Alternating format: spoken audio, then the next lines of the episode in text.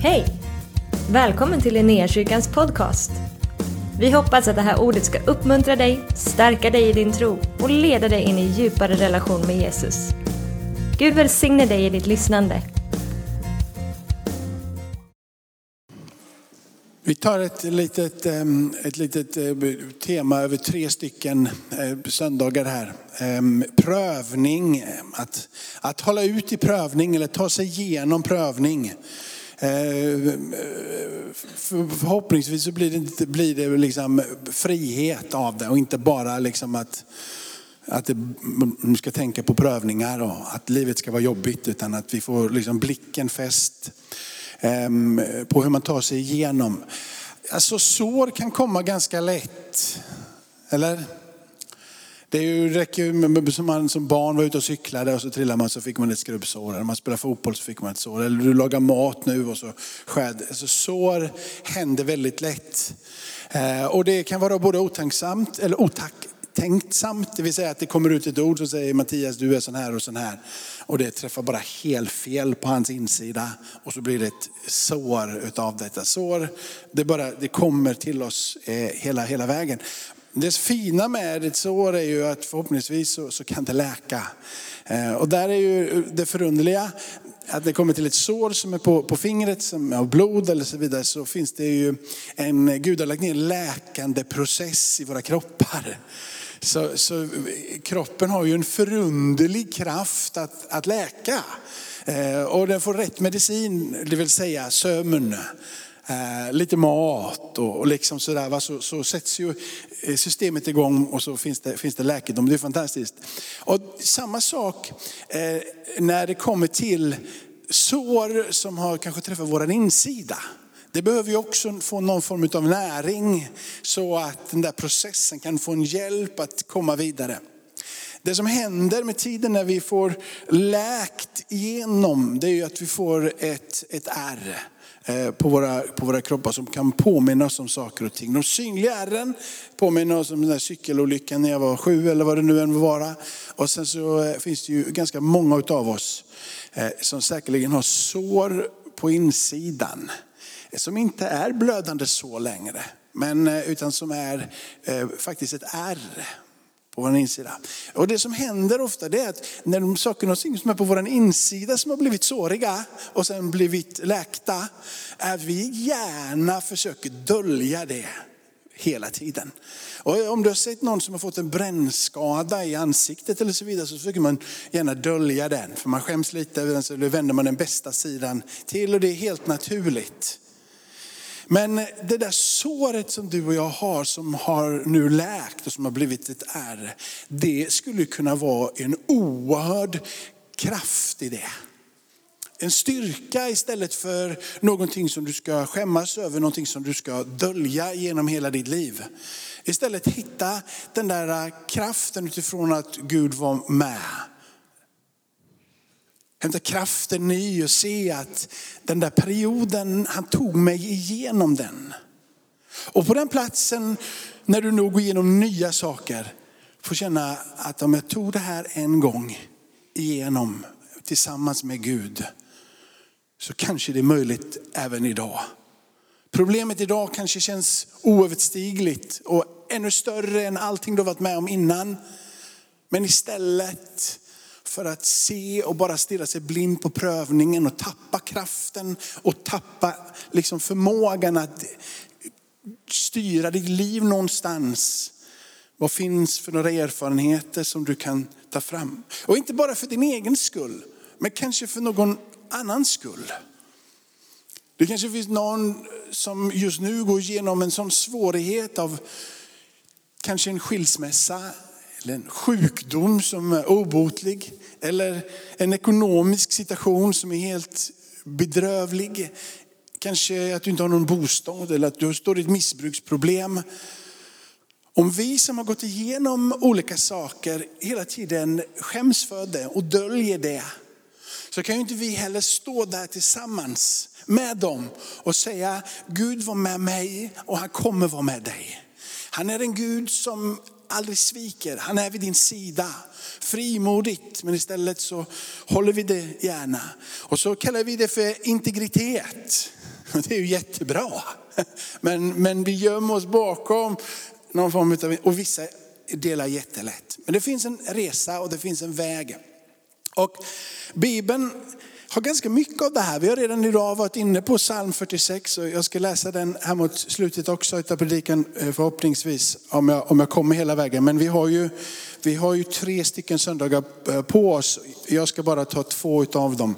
Eh, men ska vi börja i Jakobs brev. Jakobs brev. Och det, vi, vi, vi kan nog lägga upp den här tror jag. Vi börjar i vers 1.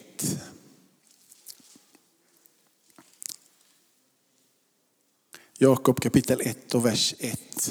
Sa jag bara vers, kapitel 1 och vers 8 till dig då? Du är ju så otroligt snabb Patricia. Kolla.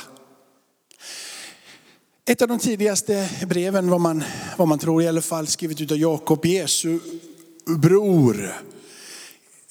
Um, Eh, det, det, har ju hänt ganska mycket här. Anden har, anden har eh, eh, fallit och liksom församlingen har fått fart och sen har det blivit förföljelse. Och så säger han, räkna det som en glädje mina bröder när ni råkar ut för olika slags prövningar. Det är ju liksom inte bara sådär lättglattigt i det där. Det finns ett djup i det där. Och djupet är ju att någonstans i det här så eh, vet de, för de har varit med, att Gud har tagit dem igenom och Gud har stått för deras sida. När ni råkar ut för olika slags prövningar och så säger han, ni vet ju att när er tro prövas så ger det uthållighet. Han säger inte om, eller hur, utan han säger att när er tro prövas. Så du kan vara rätt säker på att din tro kommer att prövas på ett eller annat sätt. Det som var så lätt med lyfta händer för 20 år sedan kanske inte är lika lätt längre. När det var lätt för dig att säga att jag älskar dig Jesus kanske inte är lika lätt. Och det kan ju ha många perspektiv när tron kommer in. Den här övertygelsen som man hade jag då för 20 år sedan, det var så självklart liksom. Och så är nu ganska ny i tron och varit frälst två år. Och det är fortfarande självklart, men vi står på samma resa du och jag. Vissa saker är självklara under olika perioder i livet. Du vet att bara när man går tillbaka när jag är uppvuxen, så frågan om lidande togs i kyrkan på ett sätt mot vad det gör idag. Problematiken när det kommer till till exempel skilsmässa. Det var nästan så att man sa nästan, det fanns nästan ingen skilsmässa i kyrkan. Det fanns bara utanför. Tills man kom till insikt att det är ganska många i kyrkan då och ännu fler idag. Helt plötsligt så, så kommer olika saker i kapp. Som man trodde att det kommer aldrig hända mig. Men så sätts du på prov. Det är inte om, utan det är bara när. Eller? Och Jakob, när han skickade ut det här brevet, ett av de tidigare, daterat någonstans runt 50 efter Kristus, så lever de under en ganska hård eld av förföljelse och det, det, är liksom, det är kraftfullt emot dem. Och redan här, i den tidiga unga kyrkan, så har de kommit till insikten och uppenbarelsen och förståelsen och omdömet av att prövad kommer vi att bli i våran tro. Här hade de inte en stor samfundsrörelse bakom sig och inte stora kyrkor och fantastiska byggnader heller. Utan vad de hade det var gemenskapen och den heliga andes närvaro. De hade tron som vibrerande dynamiskt i sina liv. Det var det som födde dem samman och det var det som satte dem i rörelse. Är du med? Det vibrerade utav tro. De hölls ihop. Och ändå så säger de, vi prövas. Det kommer bli prövade. Men håll ut igenom prövningen. Stå fasta.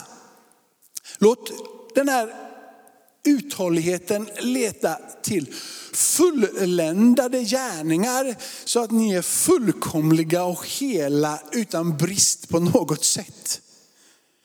Det låter lite, lite taikon baikon, lite nördigt. Men det är inte egentligen så nördigt, utan läs det så här. Att när du vet vad det är att göra rätt, gör rätt. Det är vad det står egentligen. När du vet vad som är rätt, gör rätt. Välj då inte att göra fel. Då gör du och blir du fulländad i dina gärningar. Har du ingen vetskap om vad som är rätt att göra, alltså, så kan du ju inte göra rätt. Men när du vet vad som är rätt att göra, håll då fast vid det. Var uthållig i det. Det kommer ge dig en kraft tillsammans med Gud. Och så säger han i vers 5, men om det är nu så att någon av er brister i vishet, alltså du vet inte vad som är rätt och vad som är fel, så ska du be till Gud. Hur i hela världen ska jag förhålla mig till Putin? Ska jag önska att han dör eller ska han få leva och sitta i rullstol? Eller ska han, liksom, hur ska jag förhålla mig till, till Putin? Va? Eller det, det är ju ganska, det är, vi, vi, på något sätt måste vi förhålla oss till Putin. Ja. Det kanske var ganska enkelt hur du ska förhålla dig till den för en del och svårt för andra. Men det finns ju många andra saker. Hur ska du förhålla dig till bitterheten som dyker upp i ditt liv lite då och då? Hur ska du förhålla dig till pengar som har förmåga att trilla ner i din egen ficka och inte till Skatteverket eller vad det nu må vara. Det är ju liksom en helt annan, för där prövas ju din tro. Vad har du lagt ditt liv? Har du lagt din överlåtelse? Vi svänger ju emellan att lyssna på den här världen och ta till oss av dess moral och etik. Och så har du Guds bud å andra sidan. Och så helt plötsligt har du en salig röra utav en cirkus utav åsikter, tankar och din egen ibland bristande övertygelse om vem Gud och vad Gud vill som gör att du blir halt. Och så säger han, ingen fara. När ni kommer på det här platset, bestäm var er övertygelse ligger. Vad har du lagt ditt hjärta? Är det i Guds händer du har lagt ditt hjärta? Tvivla då inte. Var inte dubbelsinnad. Utan kom till Gud. Be till Gud. Han som ger åt alla villigt.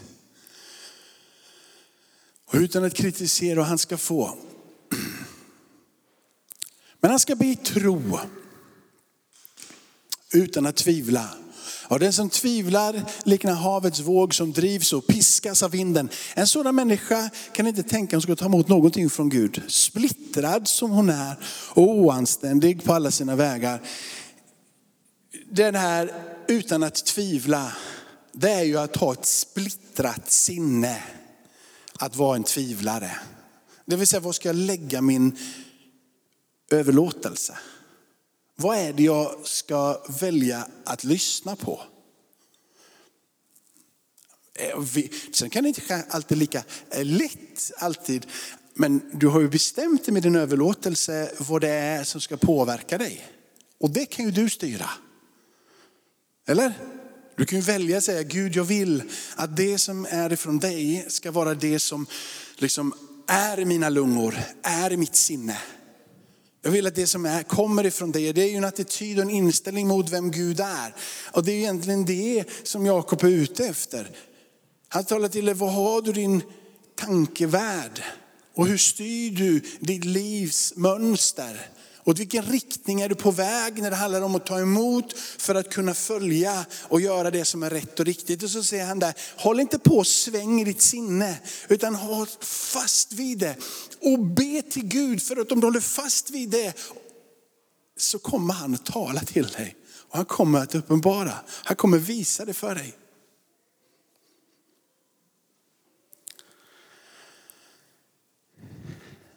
Det är prövning för dig.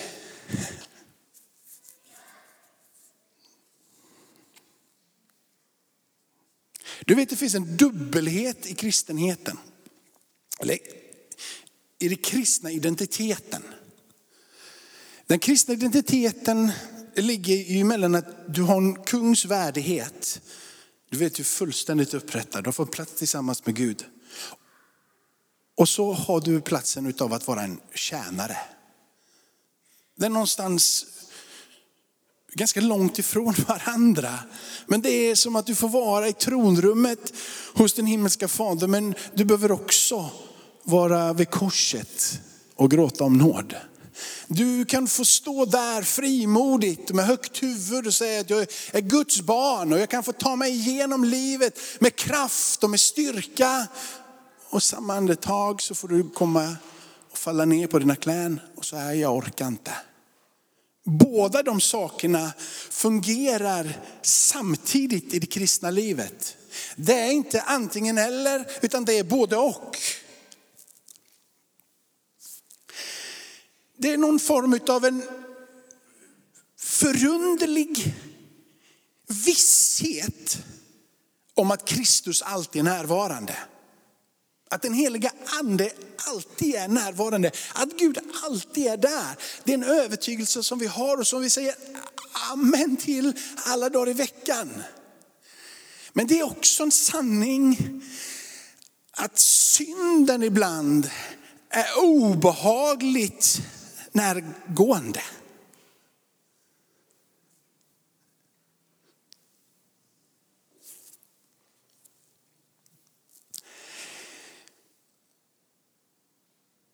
Det finns en tillfredsställelse i att få nalkas Gud och få erfara hans frid som övergår allt förstånd. Men det finns också en märklig vardag.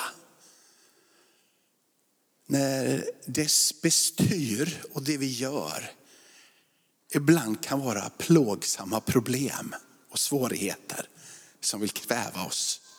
Och så står vi mitt emellan dessa kontraster i våra liv hela tiden. Du och jag måste ju någonstans välja hur vi ska förhålla oss till det som är prövningen. Det som vill komma från utsidan och trycka på oss. Ska vi låta det där vardagsbekymret och allting av det vara det som styr och dominerar och får oss att förhålla oss till världen? Eller låter vi oss ta oss till den platsen där friden som övergår allt förstånd får vara våran inomboende kraft till att leva ett liv där vi berör, där vi går fram med det som Bibeln kallar Kristus doft. En atmosfär utav Gud själv där du går fram. Jag tror att om du kunde förhålla dig till problem och prövningar på det här sättet. Så behöver du inte sätta ner huvudet i sanden när problemet kommer och säga det finns inte, det finns inte, det finns inte. Och du behöver inte heller när problemet kommer måla det så stort så det är helt oövervinneligt. Utan du kan helt enkelt se att problemet är fullständigt verkligt, men det är lika verkligt att Guds frid och kraft finns tillgänglig. Båda sanningarna ligger där. Men en kan få bli en verklighet djupare än bara det faktum vad som står framför dina ögon. Du kan få bli buren igenom situationen utav prövning, utav testning, utav svårigheter, utav problem. Med det som får kallas tron.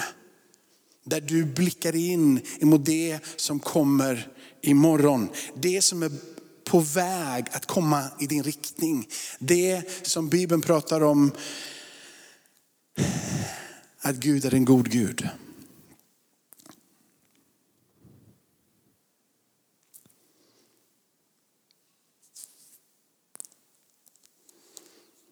Så när du möter prövning, när du möter det som vill få dig att ifrågasätta din tro, så tror jag att du mår bra av att hålla dessa två perspektiv vid liv samtidigt. Att vara rationell och börja tänka är vettigt. Men att göra det bortanför och utan en tro på en Gud som är med. Så har du lämnat det som får vara vår övertygelse. Den kristna trons övertygelse. Du har frid med Gud. Gud är på din sida. Gud är närvarande i ditt liv. Gud är med.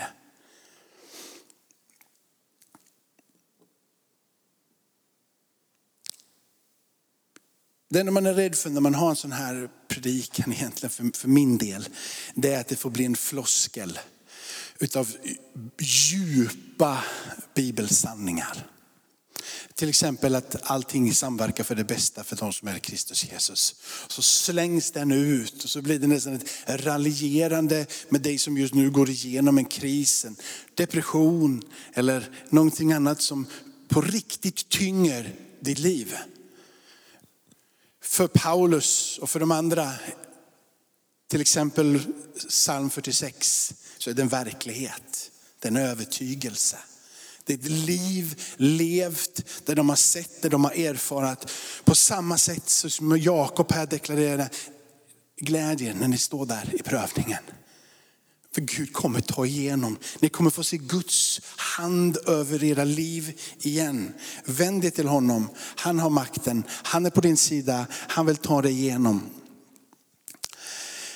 Du kanske tänker så här, men mitt liv, det är så mycket saker som har hänt. Jag har så mycket ärr. Jag har så många liksom, dåliga saker. Det kommer, jag kommer aldrig komma ut i det som Gud hade för mig. Jag fick de där drömmarna när jag var 20, jag fick de där idéerna när jag var 40. Jag fick de där, liksom, och jag vet att Gud hade en plan för mitt liv. Men allting som jag har gjort det är bara nåd att jag får tillhöra honom fortfarande. Men det där som han hade för mig, det där som han tänkte för mig, det kommer aldrig hända igen. Jag bara säger att du har så fel om du säger så. Du är så långt borta för vad Bibeln säger om du säger att du är utanför Guds upprättelseplan och Guds syfte med ditt liv. Att det inte skulle komma i fullbordan. Det ligger och väntar. Och när jag förberedde den här, den här liksom, predikan eller inte i den här serien så började jag fundera, som ni hörde i inledningen, på R. R, R, R. Jag har haft något bakåt, någon predikan om R eh, och sår och sådana här saker. Och så liksom började läsa det som jag hittade lite och fundera. Och så slog det mig, det finns ju, finns ju en berättelse i Bibeln där, där är eller märken utav att blivit riktigt plågad har en ganska stor betydelse. Och det är ju faktiskt Jesu egna såmärkta händer. Som Thomas säger, det där vill jag se själv. Och så slog jag upp, det var någon som hade eh, skrivit ner, det finns en som har mer värre, eller värre är än du. En som har gått igenom så många saker men ändå fullbordat sitt syfte ändå hittade platsen där han kunde få betyda skillnad för hela mänskligheten. Så här står det i Hebreerbrevet. Men när vi nu har en stor överstepräst som har stigit upp genom himlarna, Jesus Guds son, låt oss då hålla fast vid våran bekännelse.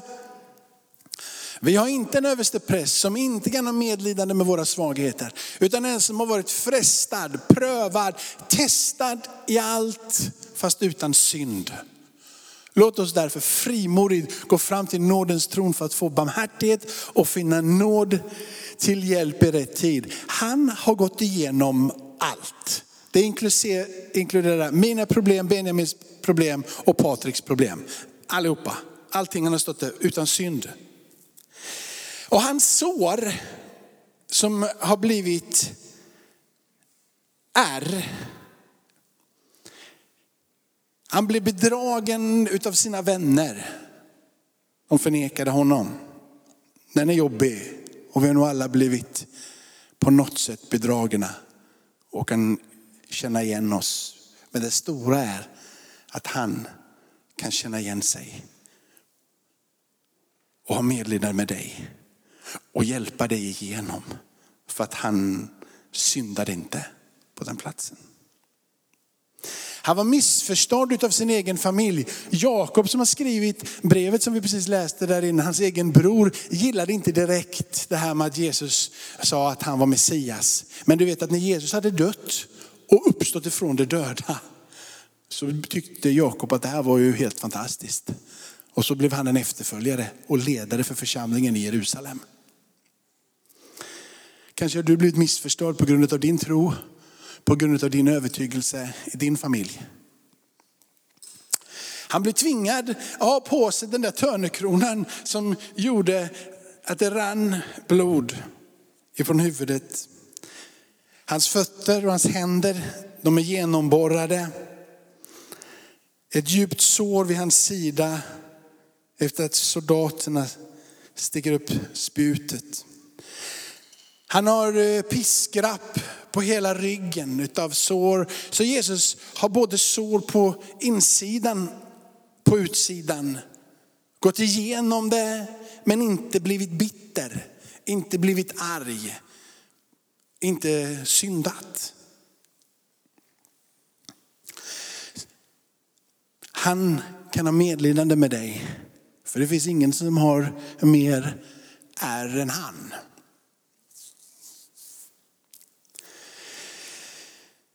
Jesus möter sen lärjungarna. Han kommer in, vi läser i Johannes 20, i låsta dörrar och han står där och han säger frid vare med er. Och de får se de här ärren. Det är lite, lite märkligt ändå. Han blir upprest ifrån de döda. Men det är hål liksom i hans kropp. Känns lite som att hade Gud på något sätt, jag fixar det där. Ta bort det där. Men på något förunderligt sätt så finns det ett syfte och en mening med att de där ärren är kvar.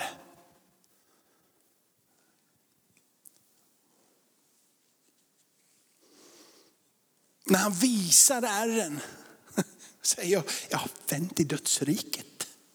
Upp. Jag är den uppståndne, det finns kraft i mitt namn. Följ mig. Den heliga ande ska komma över er snart. Och ni ska få tala om för hela den här världen vem jag är. Jag har varit nere i dödsriket, jag har vänt de här. Det här är beviset på att min Gud har varit med hela tiden. Att min fader har varit med hela tiden. Han har inte varit borta en enda sekund. Jag har varit prövad, jag har varit testad i allting. Han har tagit mig, det här är bevisen på. Tänk när du får stå där. Hur i hela världen tog du dig igenom det här? Vi alla kan se att det är bedrövligt. Och du bara får säga, min Gud har varit med mig. Han tog mig igenom det här och det som kommer här borta, han kommer ta mig igenom igen. Han står där mitt ibland dem. De är övertygade, detta är våran frälsare, detta är våran Herre. Vi har sett dessa märken och vi har nu förstått att han är här. Thomas säger, det där tror inte jag på om inte jag får se det. Den där övertygelsen om, jag måste bara få se honom.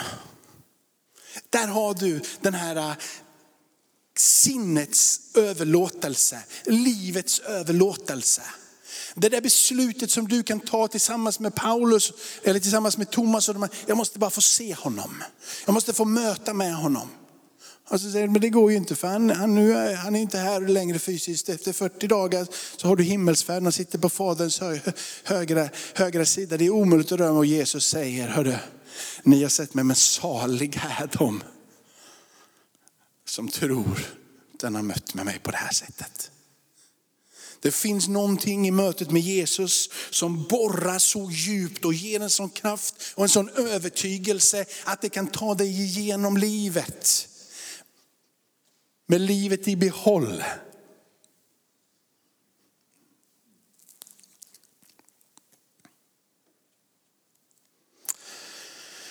Gud är med dig.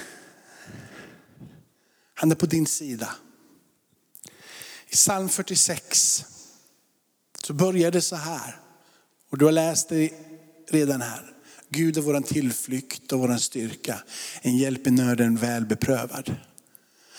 Och han är våran borg. Och det, är, det, är bara, det står så mycket fantastiska saker här. Hur Gud griper in. Hur Gud är stark och förmögen att bryta sönder det som är ogudaktighet.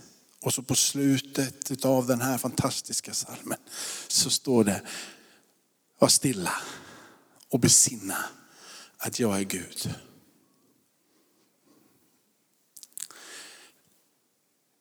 Vad han vill, där du står just nu, där att du ska säga jag tillsammans med Thomas och psalmisten här. Jag vill se dig och jag vill vara stilla och jag vill möta med vem Gud är. Och han tar dig vid handen och han vill leda dig genom livet. Amen. Mattias.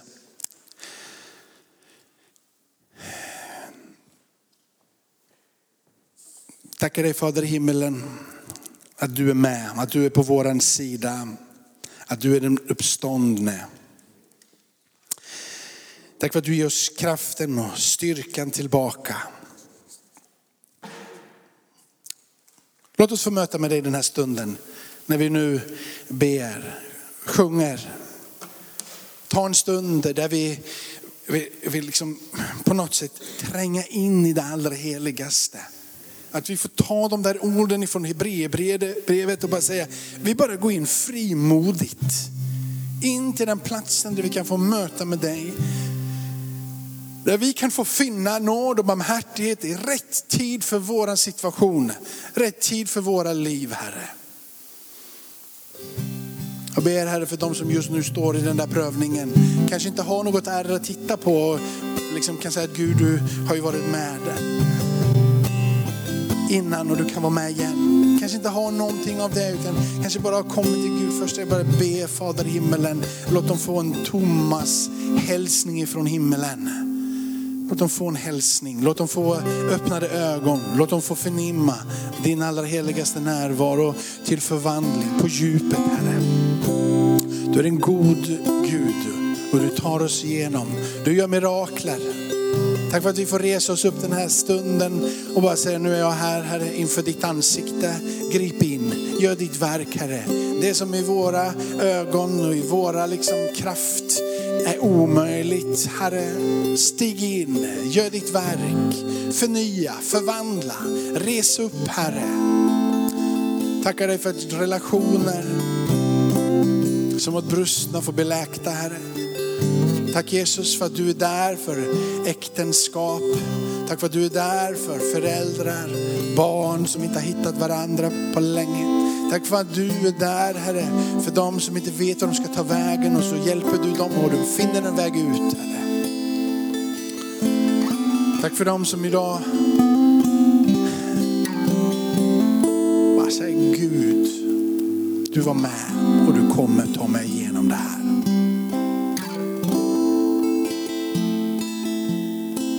Du är här och du inte har mött mig Jesus. Inte tagit emot honom som frälsare. Ska jag säga. Jesus är verklig. Jesus är sann. Kanske tänker du väldigt vad frimodig han är som säger det där. Men det är så här att antingen så är han sann eller så är allting det som vi håller på med helt meningslöst. Antingen har han dött och uppstått ifrån de döda.